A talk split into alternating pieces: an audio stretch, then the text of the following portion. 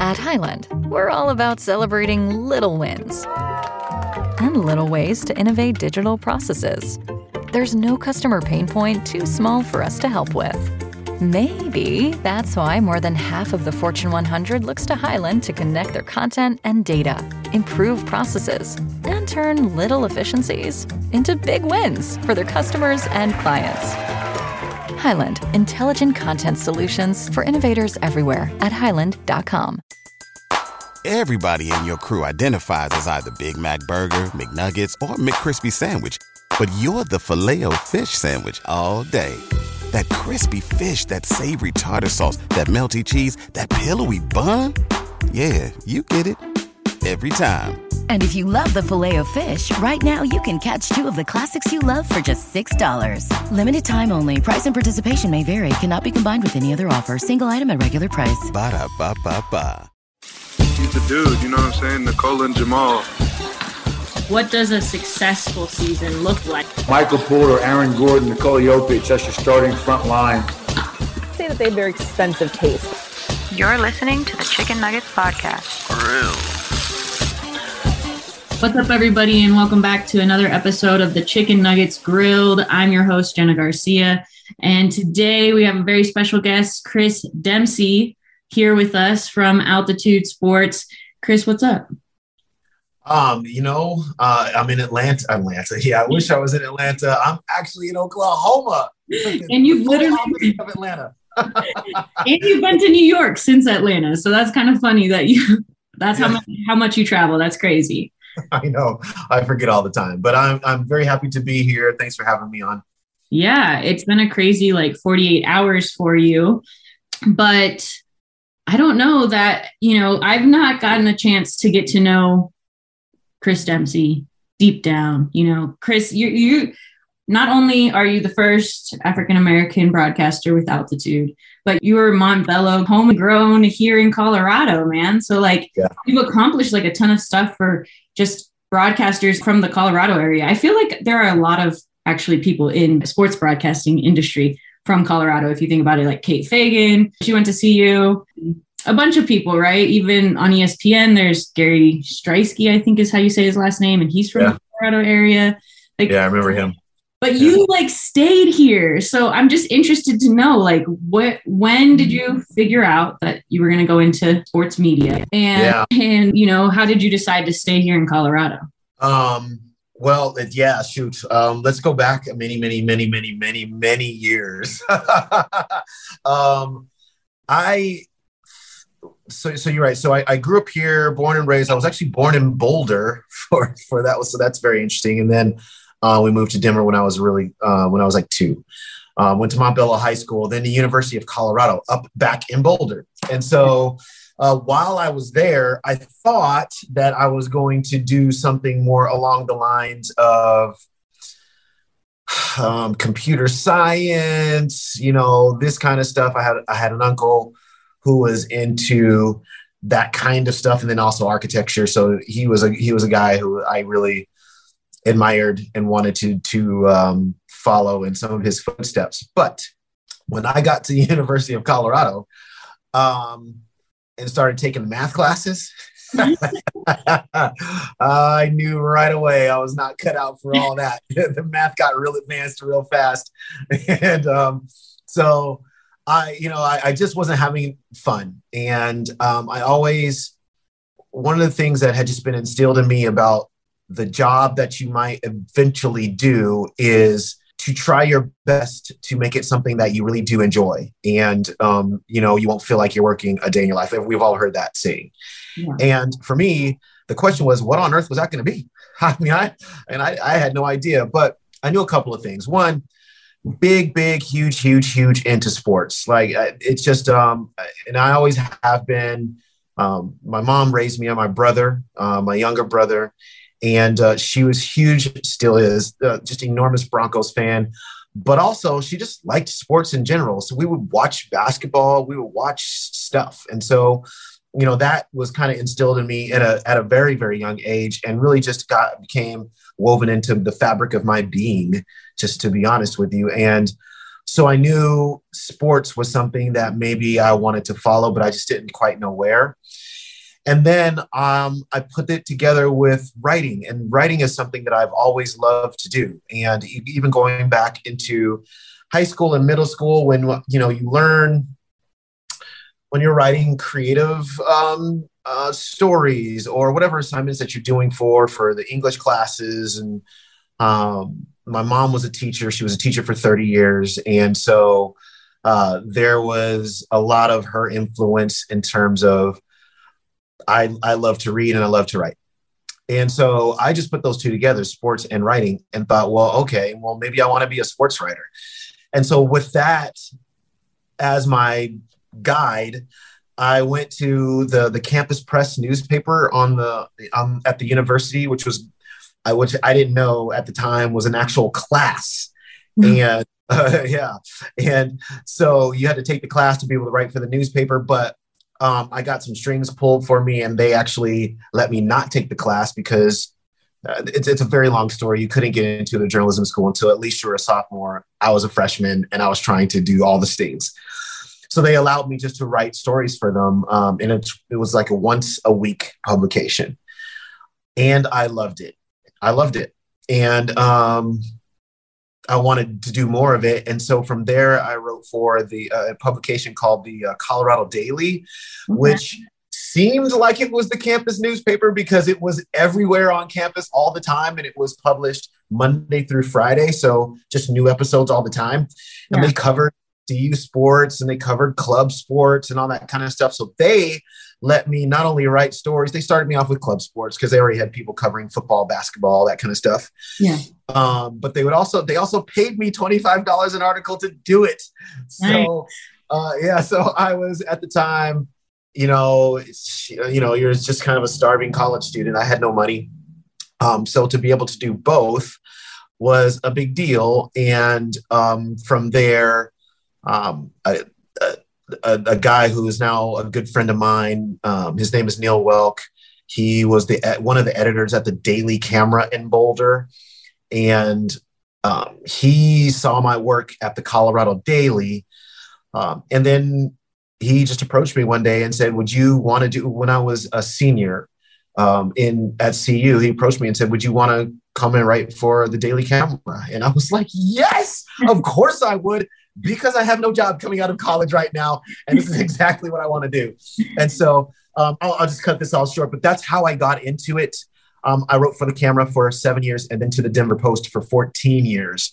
Yeah. And so for me, uh, Jenna, it was a situation where, um, because I, I, I, you know, I could say I lucked out but I mean, some people want to leave and they want to go out and they want to experience different stuff and go different places. And I wanted that to a degree as well. But I also kind of wanted to stay home. Yeah. And, you know, and I, so for me, I lucked out by being able to, when I was at the Daily Camera, somebody's things were shifting at the Denver Post one year.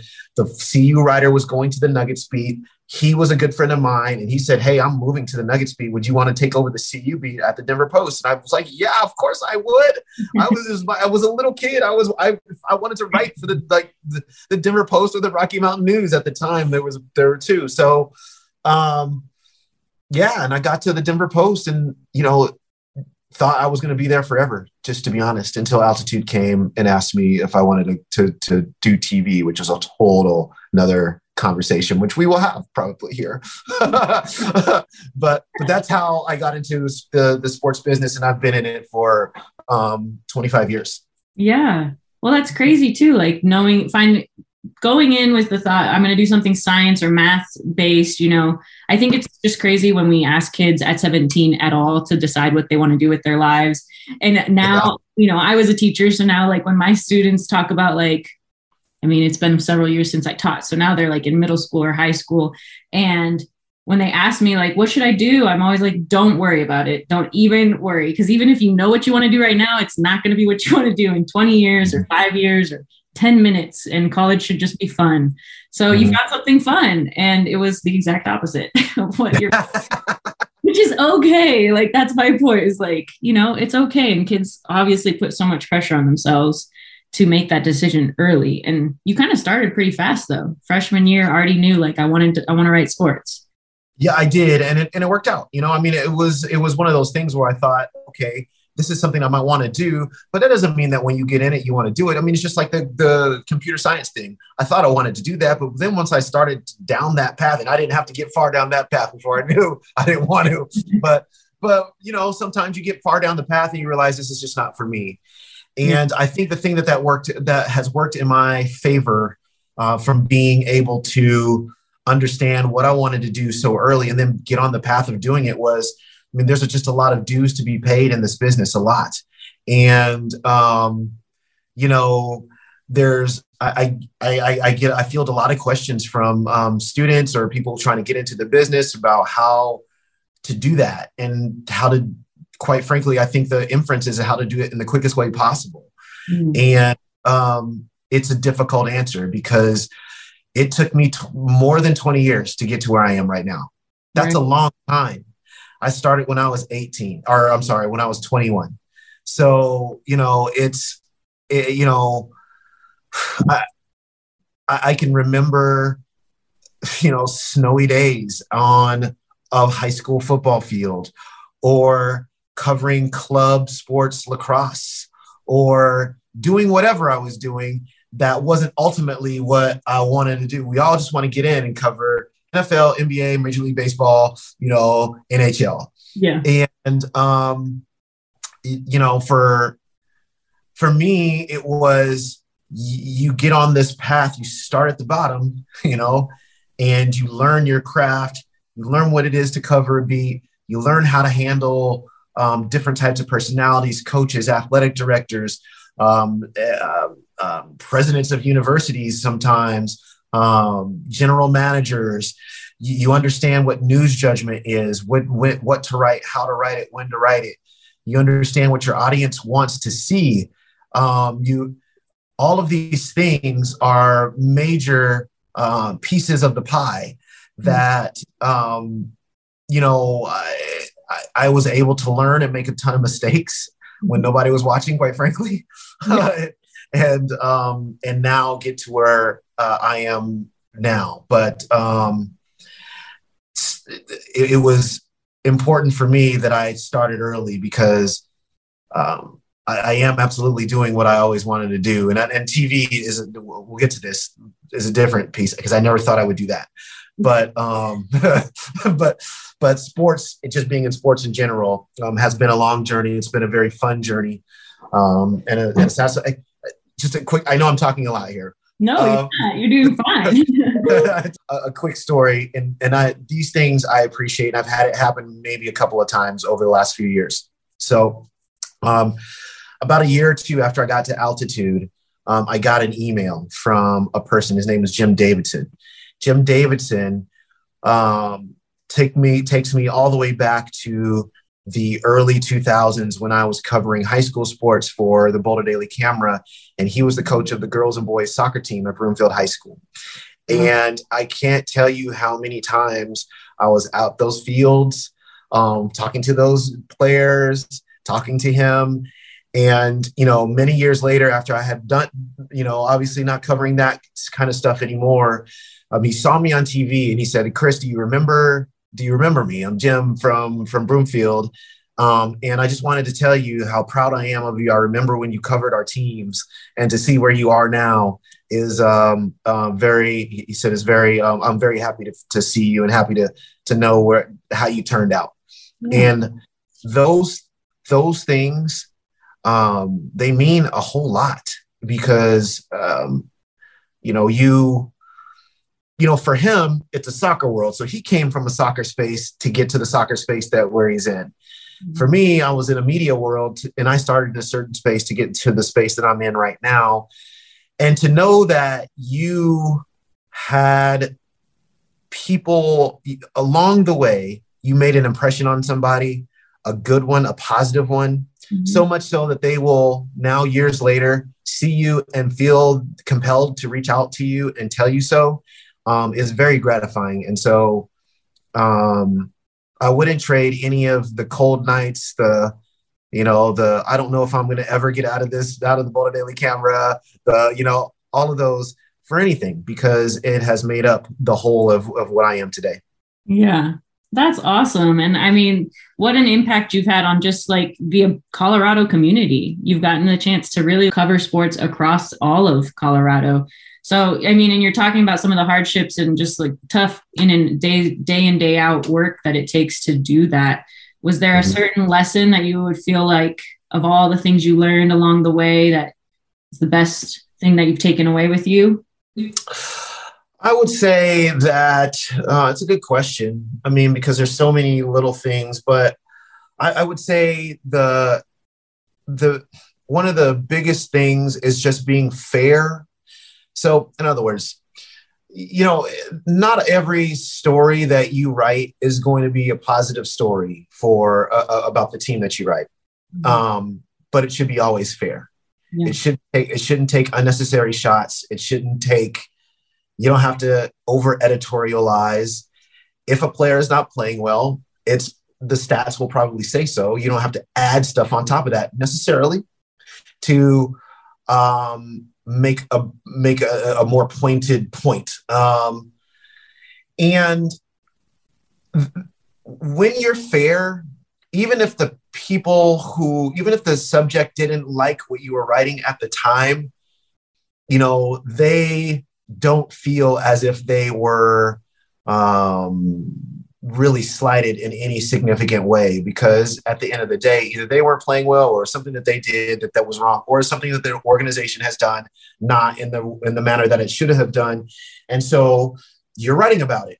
And um, that's always been a big deal to me. And the especially as i look over the landscape now and we're you know so, so many people are trying to make a name for themselves or trying to stand out from the crowd it leads to i think spaces saying things whether it be in a story or in a tweet or something that may maybe that was maybe that wasn't where you should have gone with with that particular um, remark or that particular piece of the story or something like that. And what you start to do is you start to undermine your own ability to be able to uh, create the relationship that you need to create to be able to get the stories um, and the information that you might need to get at, the, at, at a later time.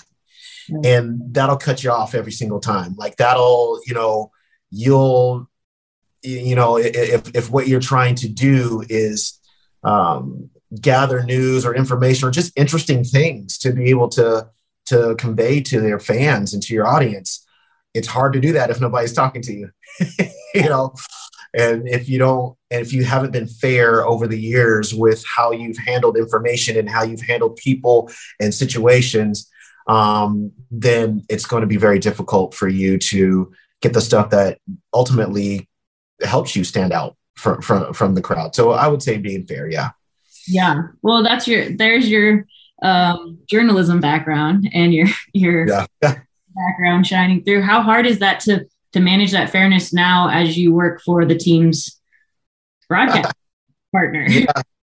Uh, you know what? Um, it's different um, because, well, you know, for me, uh, for me, it's not. I don't. I don't operate in a an appreciably different way because see, I was never on that side. I never was the super critical dude anyway.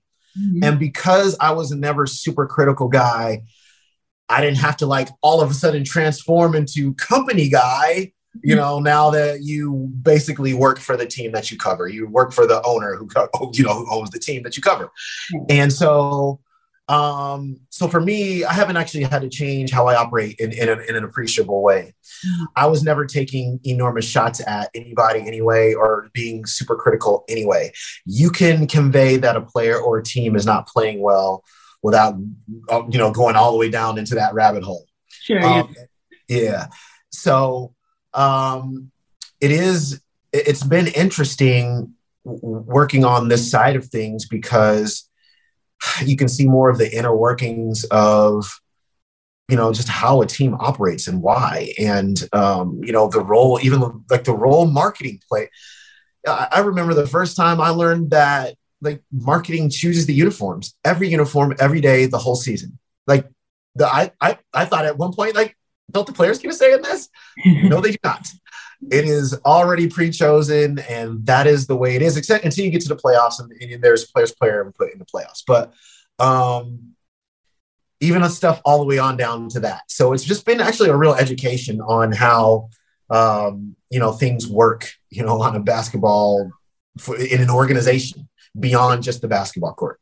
Yeah, for sure. No, and I think, you know, Demps, overall, I think Coloradans who watch your program and who have read your work would probably say, like, you're a pretty fair guy. Like of the altitude team, I think, you know, you you like to really tell us both sides of every story. And I I appreciate that about the work that you you do with the team. I appreciate that. Yeah, you know what? I, I think you owe the fans that. You know, um, and I spent you know so many years obviously having to be super objective at the Denver Post, and that's fine. That's just you know, I mean, that's the way it should be. That's the way it should be because you know you start bringing. Listen, we, we all come from where we come from, and backgrounds and all of our experiences make up who we are, and so sometimes that seeps into um, how you're writing and or how you're thinking about what your your what your work you know what your work is going to be. Um, and so you know I, I think what the newspaper years of my life taught me is how to separate that stuff and just understand that there are more you might have a, a side to the story that you think might even be right but to, but to understand that there's more than just your side or more than just you know and and to make sure that every voice is heard mm-hmm. and every you know and, and expressed and then you let the reader decide what you know how they want to think about you know what they've just read and so um that that was a big deal and i still bring that i try to bring that as much as possible to my current space because i, I just believe you, you owe the fans the clearest view of the team and of your analysis as possible. That's it. Mm-hmm. I, I don't need to come in with, hey, I like this dude, or I don't like this dude. And now that's, you know, coloring my analysis somehow. So mm-hmm. every time I talk about player X because I don't like his game, I'm just pointing out all of the bad stuff. Right. Even there's a bunch of good stuff he's doing on the court. You know, you can't fix your mouth to say that. Like that's un- that would that's unbelievable to me. And I have seen that happen and um, I, I pledge to never operate like that. Mm-hmm. No matter if I like the player or don't like the player or like like his game or not or whatever, you know, it if if if he comes out and scores 30 points with 15 rebounds, you damn sure I'm gonna I'm gonna break that down accordingly. What a great game. Here's here's what he did well. I'm not gonna point out, oh, but he has five turnovers. So let's just focus in on those. Right. That's just not how I'm ever going to operate. Um, but at the same time, if a team is not playing well, um, you need to be able to convey exactly why it, that's mm-hmm. happening and do it in context that I think sometimes we certainly at altitude, you, you see it kind of a lot. Well, the Nuggets have a, let's just say they have a stretch where they, they just went through a stretch where they lost six straight games. Yeah. And, um, you know, if if in game five i'm saying something to the effect of it's a it's a it's a five game losing streak um, but i see signs of life in the offense or i see signs of you you get the snarky remarks in terms of he's supposed to say that because it's altitude. He works for the team so he's mm-hmm. got to say something. And no i don't I, I, don't. I've never been directed to say anything. I've not one day in, in, almost five years now been directed to say anything other than what's on my mind. Right. Um, and but I think context matters. And if you even go through a six game losing streak in the early of in early December, there are still three months or four left in the season. yeah. so it's never the end of the world you know, and you know, until until it is. Now, if we're in March and it's like six game losing streak to put you 10 games under 500, all right, you know, right. That's, so, um, but anyway, so that that's kind of how I approach things and how I how I view it. Yeah, absolutely. Well, that's interesting because I was going to ask you, you know, what's the biggest misconception Nuggets fans have about this team this season? Um, We've seen a really good season from Jokic, even better numbers, if you can believe that, since his MVP season. And there's clearly a lot of injuries that are affecting the team. But what do you, what's the biggest misconception fans have about this team or this organization? Well, I, I think for, I, I, for this year's team, I think it's hard and it's very difficult because Jokic continues to always play. But um, it's hard to not analyze this team as if they're fully healthy. Mm-hmm. And, you know, that's what I think.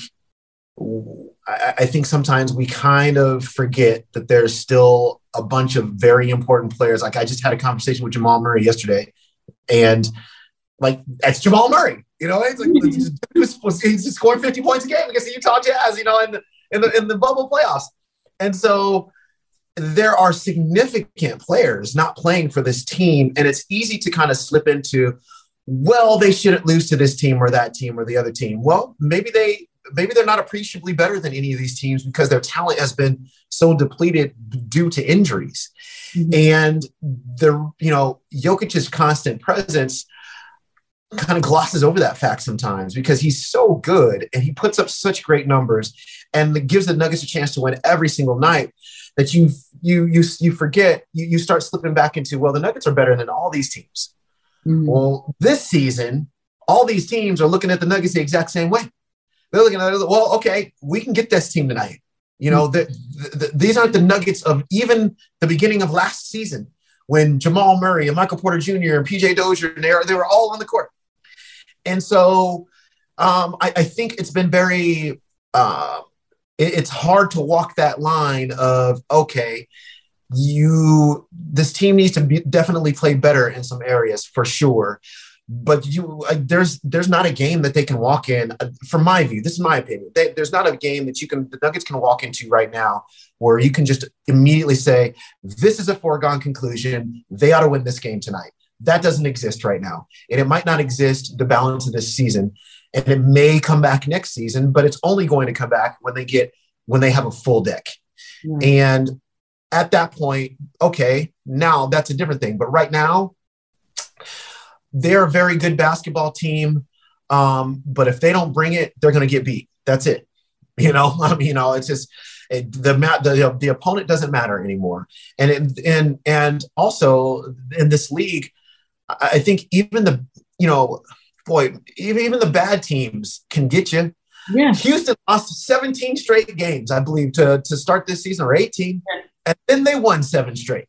Right. It's like, okay, if that's the worst, and they're able to reel off seven straight wins, then where's the gimme victory in this league anymore? You know, and you know, all these teams have a player or two that if they go off that night, you will lose. And um, you know, look, the, the Nuggets just found that out few, just recently when Anthony Edwards hit 10 three pointers. That's exactly what I was thinking. Yeah. yeah, well, he shoots like low 30% uh, in three point for the season. He caught total fire and led his team to a victory. And that can happen in any night because all these teams have at least one dude who can do that. And so it just makes it a little bit more difficult. And so I just think the analysis has to come with a little bit more context and a little bit more um, and a little bit more care. And it doesn't mean that you can't say that this team should be better. The Nuggets should be better in areas A, B, C, and D, for sure. That that continues to be things that can be said. Right. It just, it, I, I think the expectation level, given the the injuries that they have gone through, has to be tempered a little bit um, until things start to get healthier. Yeah, yeah, the, the injuries have really depleted the Nuggets this season. I just was telling somebody the other day, I get so much smack talk in my DMs. Demps, you have no idea. if it's not because I'm a girl, it's because I don't know stuff about basketball or the Nuggets suck.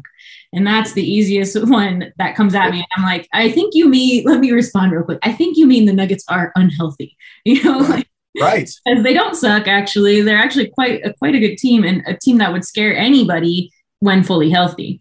And it's just been like a bummer that every injury this year that's come along for them, another yeah. blow to this to the team. And oh man, I'm longing for those six games we had where like Jamal and AG played together and it was awesome. I, I really need some yeah.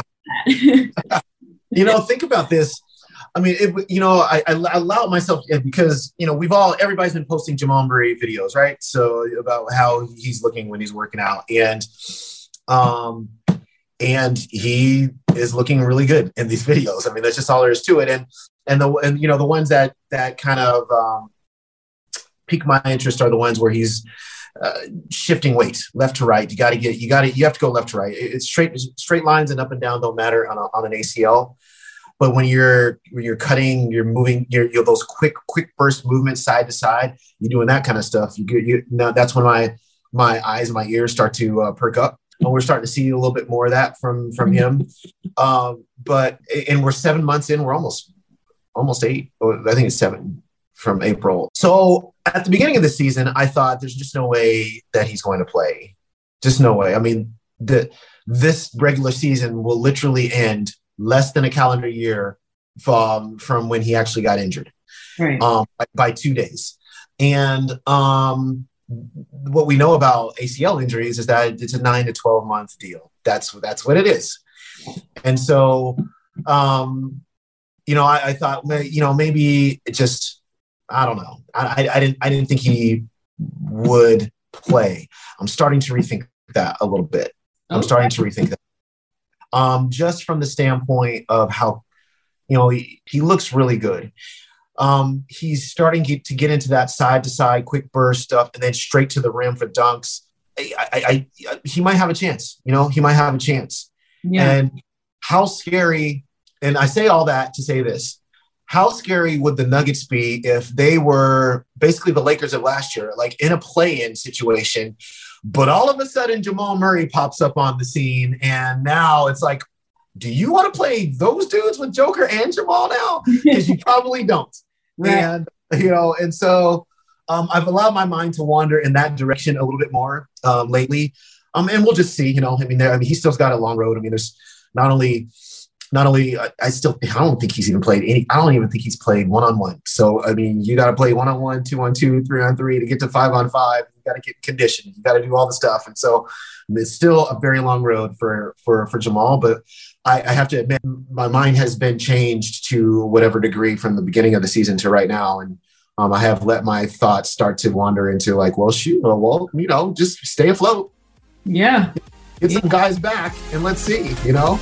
Right.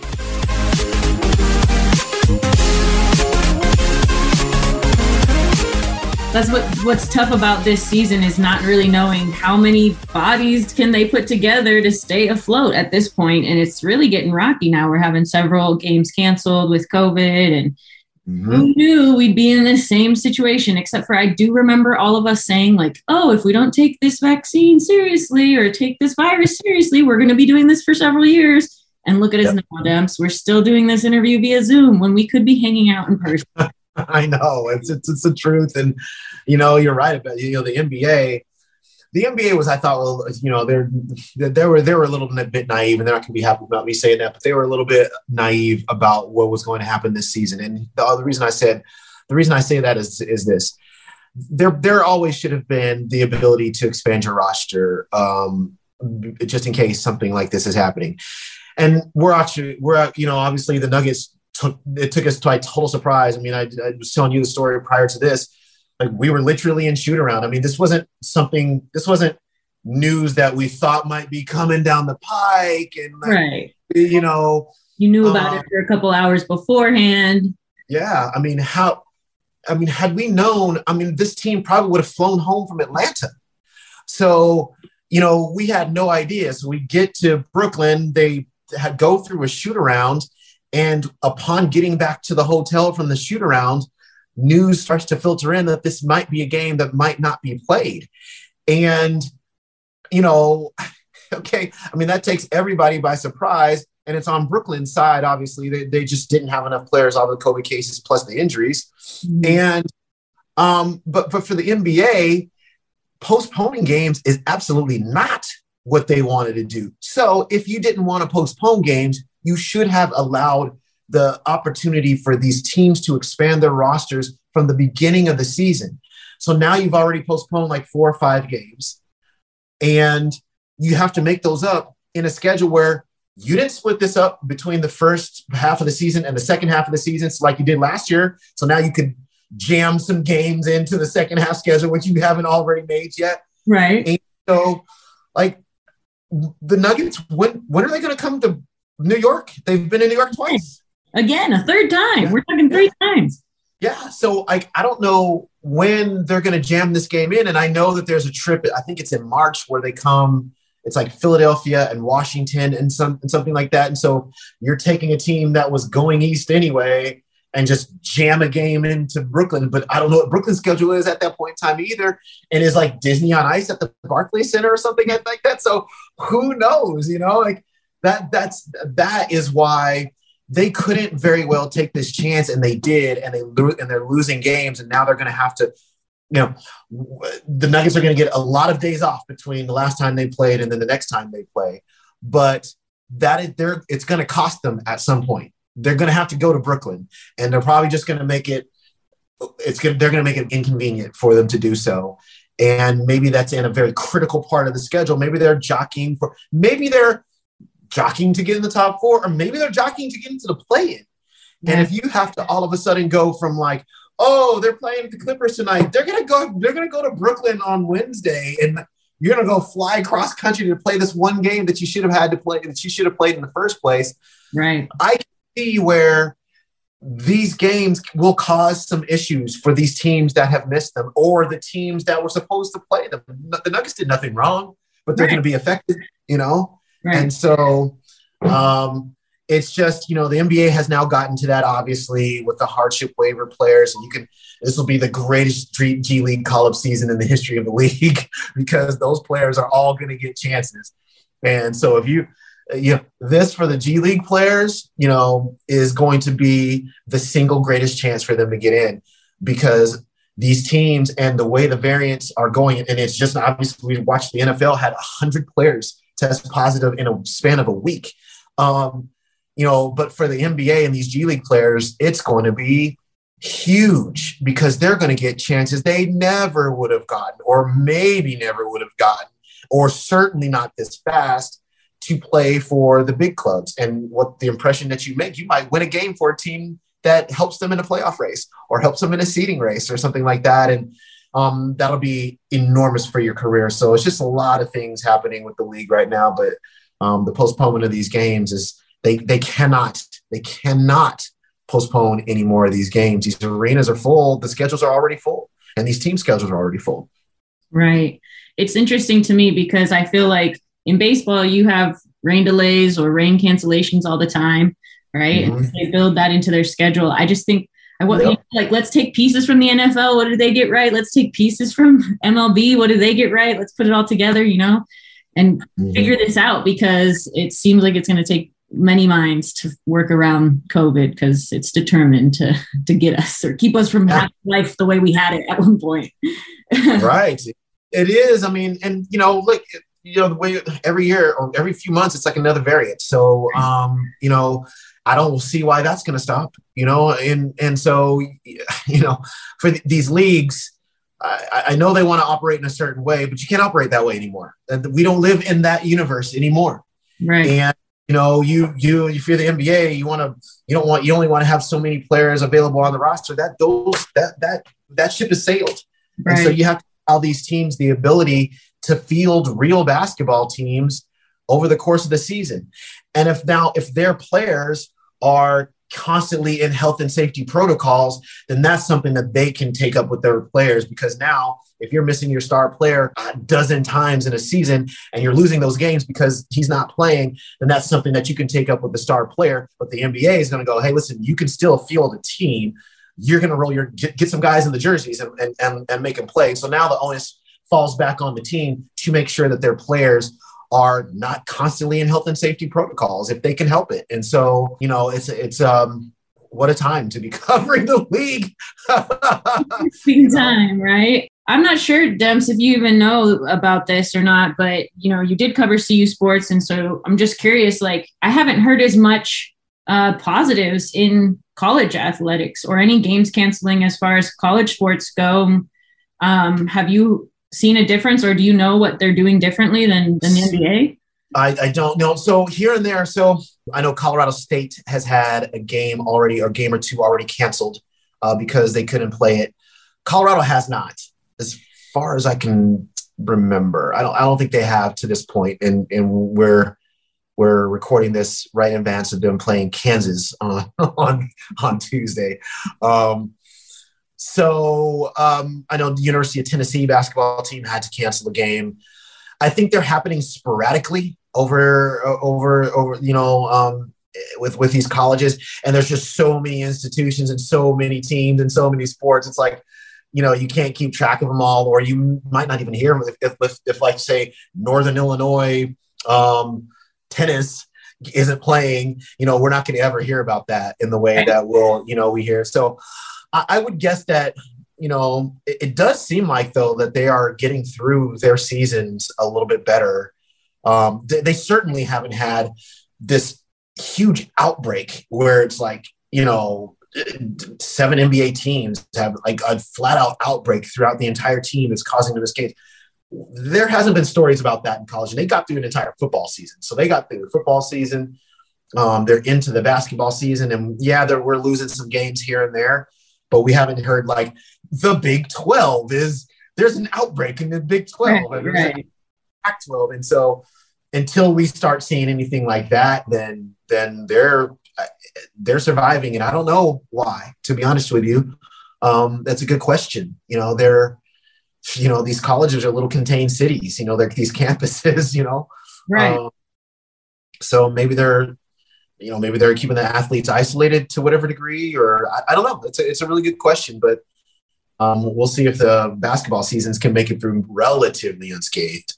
Yeah, tougher with basketball just because it's indoors, right? Like, could potentially have mm-hmm. more likelihood of an outbreak.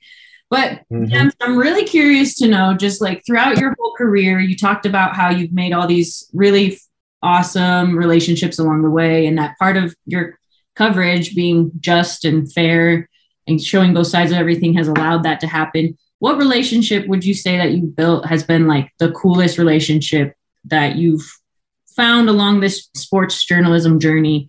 That could be player coach i, I don't know. That's a good question. Um, for me i think as i've gone through the years for me the most satisfying relationships that i didn't necessarily were, know were even forming at the time were at, with the actual players and not necessarily pro athletes because they're already in a particular space. The college athletes, you know, I, I can't tell you how many times I've had players that I've covered um, hit me up on LinkedIn or, you know, or they'll see me on Twitter and they'll go, Hey, do you remember me? Um, I always liked, always appreciated you being around or whatever. And they never said that to you at the time, but many years later, um, when they're doing whatever there is they're, they're doing, you know, they take the time to write a note to you or drop you a message or um, tell you um, what your presence there even meant to them. And Jenna, I will say this: there were a lot. I've had a lot of over the years um, uh, particularly the African American players, say to me, "Well, it was I was just very happy to see one of us be the you know in the media corps." Yeah, and um, you know all that stuff means a lot to me, and I had no idea what kind of impact I was making on the players at the time. I was just asking questions, you know, yeah. doing them and you would have those side chit chats with them just to kind of find out who they are and and where they come from and um, but the but those players um, coming back years later and they have families and they have and to to say how much they appreciated the coverage or appreciated my presence or whatever it you know it those have meant the most to me and i didn't even know that those those were things that were occurring you know uh, until years later so I, I think that would be the answer to the question is just um, being able to have some sort of a positive, positive impact um, in these athletes' lives um, for whatever reason that meant the most to them. Yeah. You know? um, I think that to me has been far and away the most satisfying thing um, about what I've been able to do over the the many years I've been in the business. Yeah, and that's just cool too. Like the the fact that you've gotten to work with athletes across the timeline, right? Not just professional athletes, but also college athletes and high school athletes. Of all the Nuggets players, who do you feel like, man, I loved covering them. I had fun time. You got any good stories for us? From the Nuggets days, I would say there's so many of them I liked. Um, Allen Iverson was hilarious. Yeah. He was hilarious. Um, he would, when he talked to the media, he would just talk to the media for so long. It would just like his answers were all super long, and then he would turn questions back on you, and like it was.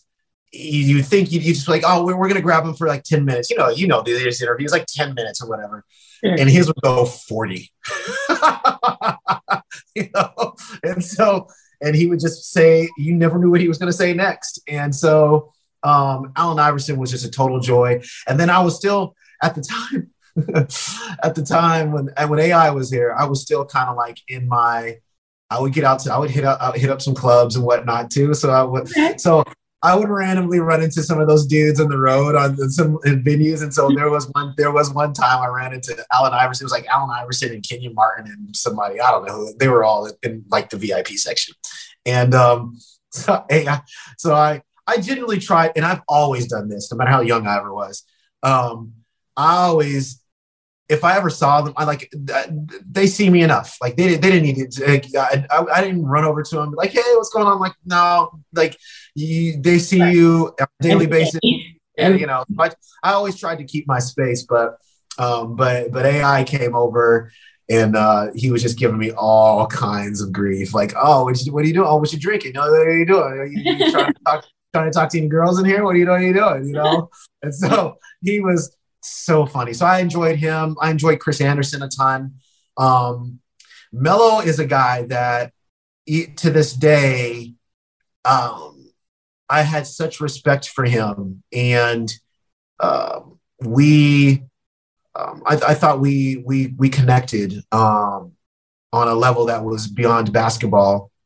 And I enjoyed covering him because he was one of the first NBA players that I started to really get to know, but also, um, you know, we just had kind of this mutual respect, I thought, for each other. And so, um, you know, I, I, I enjoyed Carmelo for just a whole different set of reasons. Mm-hmm. And beyond the fact that he was just awesome on the court. Um, and um, so there, there were so many. Um, I liked Arron Afflalo a whole lot. Uh, we we talked often about stuff. Um, Kenyon, um, I, I there's a story about Kenyon Martin. So the first ever year I covered like a full season of Nuggets basketball. Um, uh, it's like back in 2003. Um, okay. I, uh, I at the end of the season I'm exhausted. I'm exhausted. It's like another road trip, another road trip, another road trip. So now we're in Salt Lake City toward the end of the season. And at the end of shoot around, um, you know, the players come over to the chairs and you kind of, you know, shoot the shoot the breeze with some of them and then get to whatever interviews that you're going to get to. So um, I was so tired. I said to Kenyon, I said, man, how do you survive a season of this? Like, and then many seasons of this, because I'm gonna just like like the energy the tank is on e and and he sat he sat with me and he we talked about just you know how to you know survive a season. And i'm not actually even playing. I'm just sitting in a seat watching the games you know?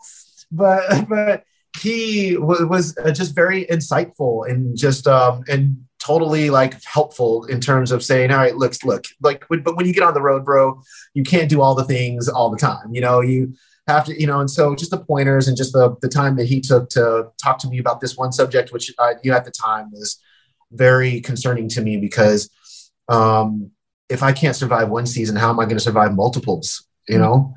Um, so just there's, there's so many, I mean, I, I love Marcus Camby to this day you know, um, Man, I'm jealous. I'm so Yeah. jealous. That's like the heyday for me when I first started to like I mean, I had played basketball before that, but I hadn't really paid attention to professional basketball. I don't know about you Mhm. kid like watching my own games. I I was a pro. I was like watching myself. like, I'm so proud of myself.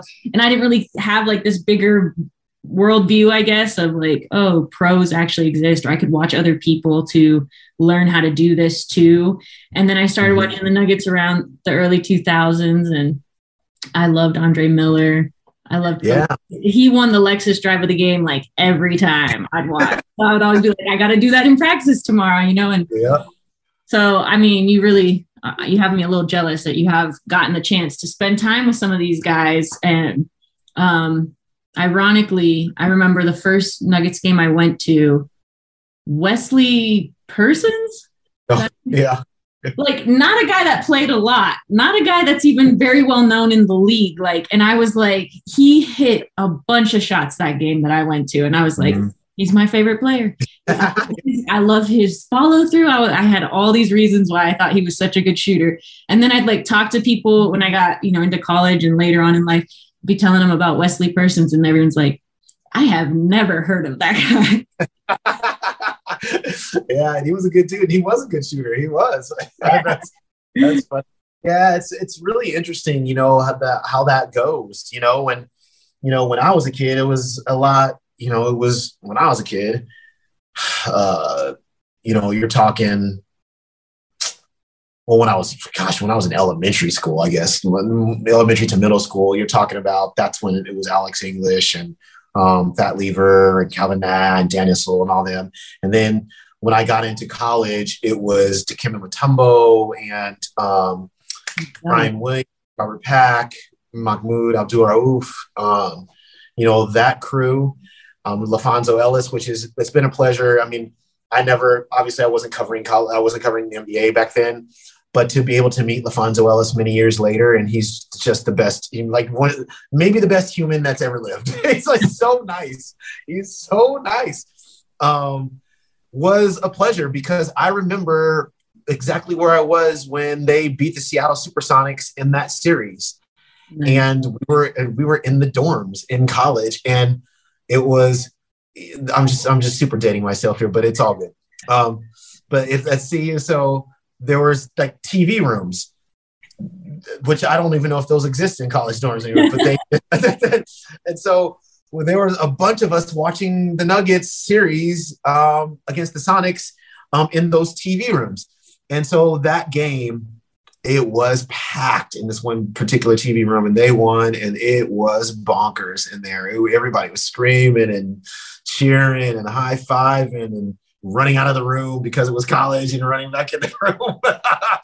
but, but I mean, it, it's it's you know it's funny how what what impression those things make on you, especially as a young athlete.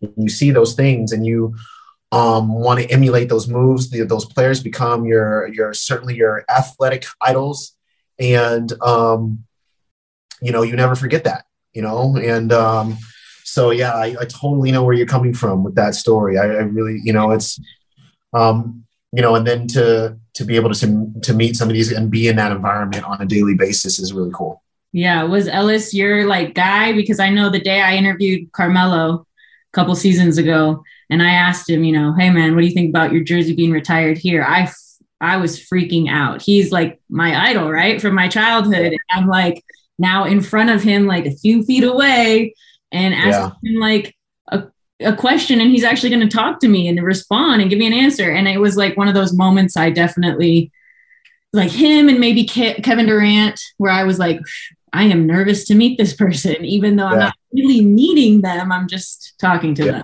Yeah, no, I you know what it's it's yeah, it's funny you say that. Um and and for me because I had covered so many sports over the years, like I had those I had those exact moments many years ago and it was it was more for me I think that first happened when I was covering I covered the Broncos for a year and um John Elway and Terrell Davis and Shannon Sharpe and all of them, right? So Yeah.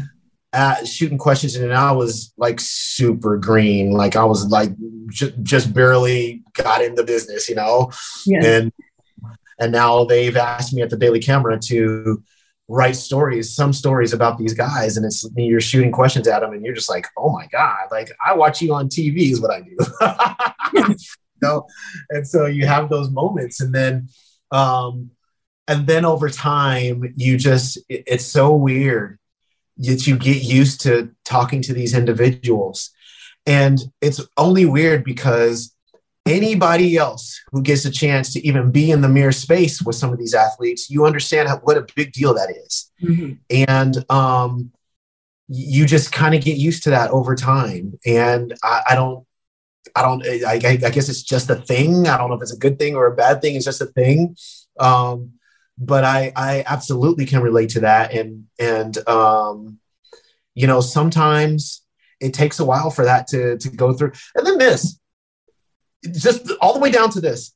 Am I asking a, like a good question? You know, like that's I, I can't even tell you how many times I still go through that. But is it is this is it is this a question I should be asking, or how should I form this question so that it's it, the smartest it could possibly sound?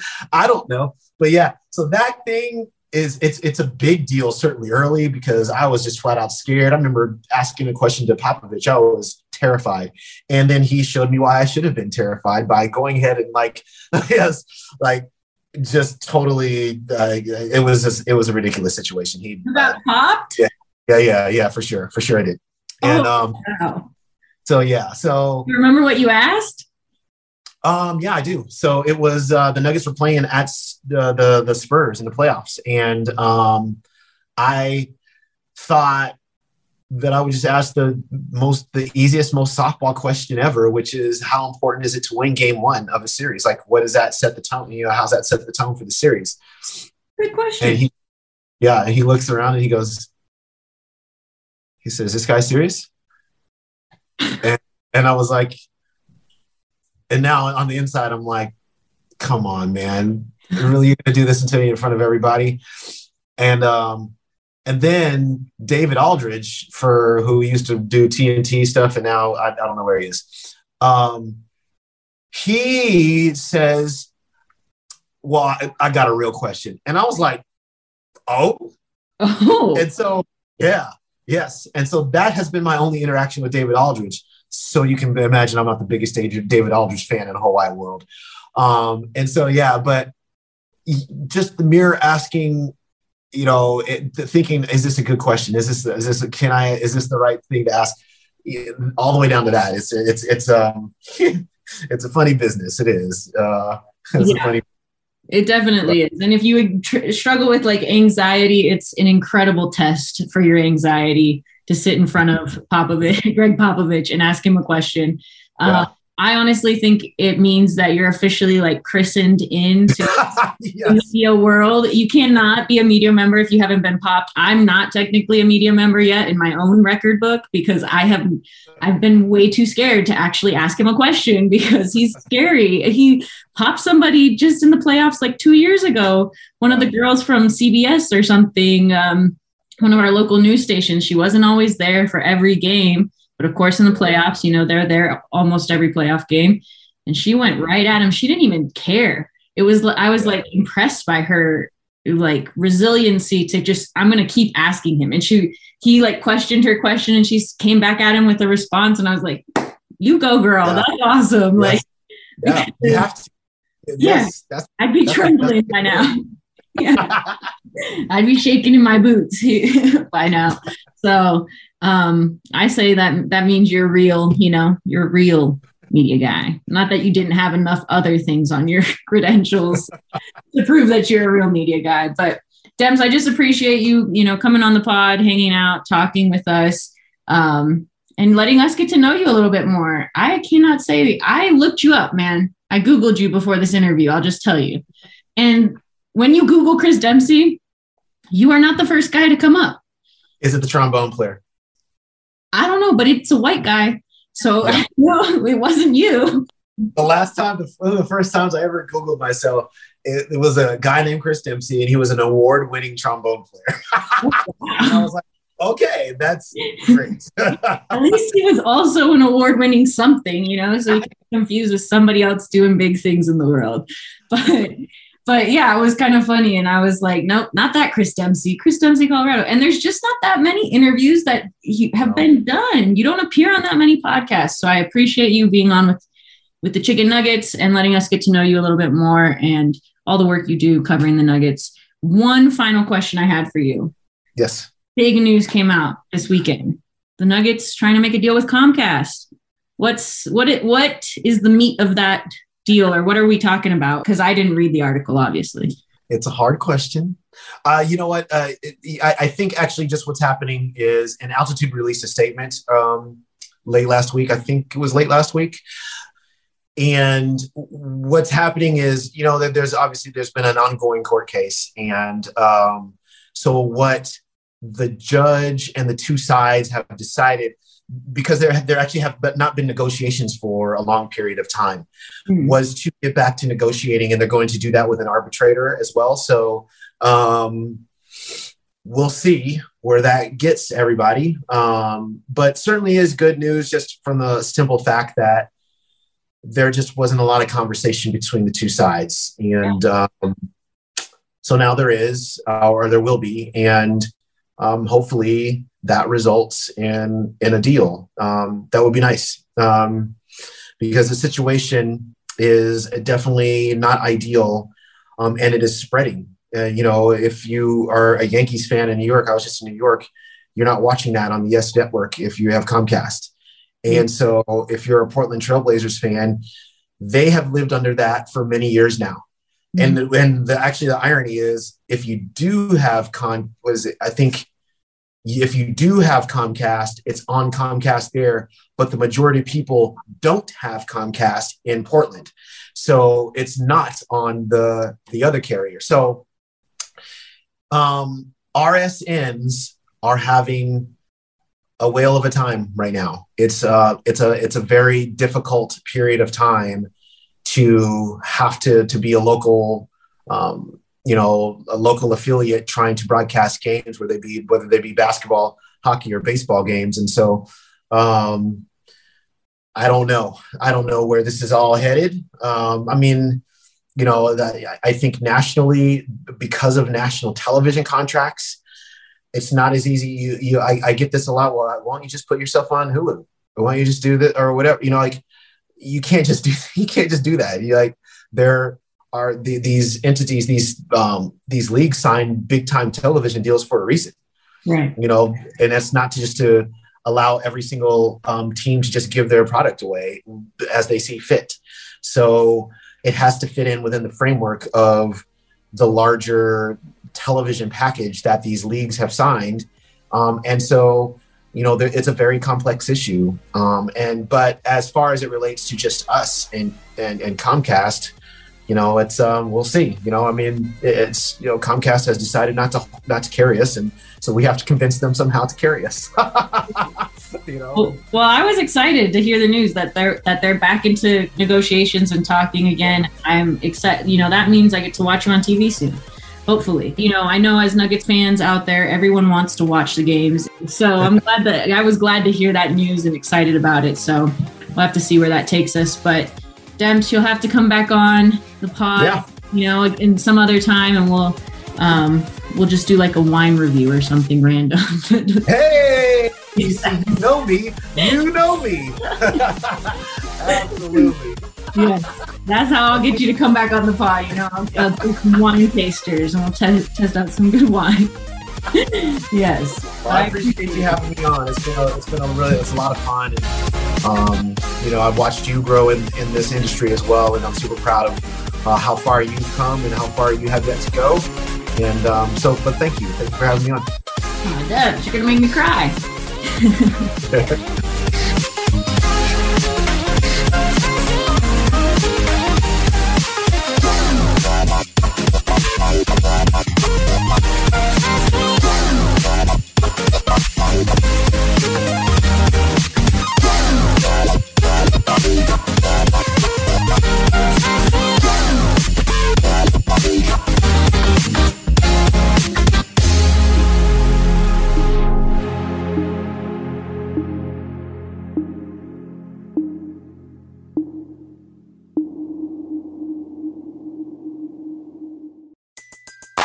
Everybody in your crew identifies as either Big Mac Burger, McNuggets, or McCrispy Sandwich. But you're the filet fish Sandwich all day. That crispy fish, that savory tartar sauce, that melty cheese, that pillowy bun. Yeah, you get it. Every time. And if you love the filet of fish, right now you can catch two of the classics you love for just $6. Limited time only. Price and participation may vary. Cannot be combined with any other offer. Single item at regular price. Ba da ba ba ba.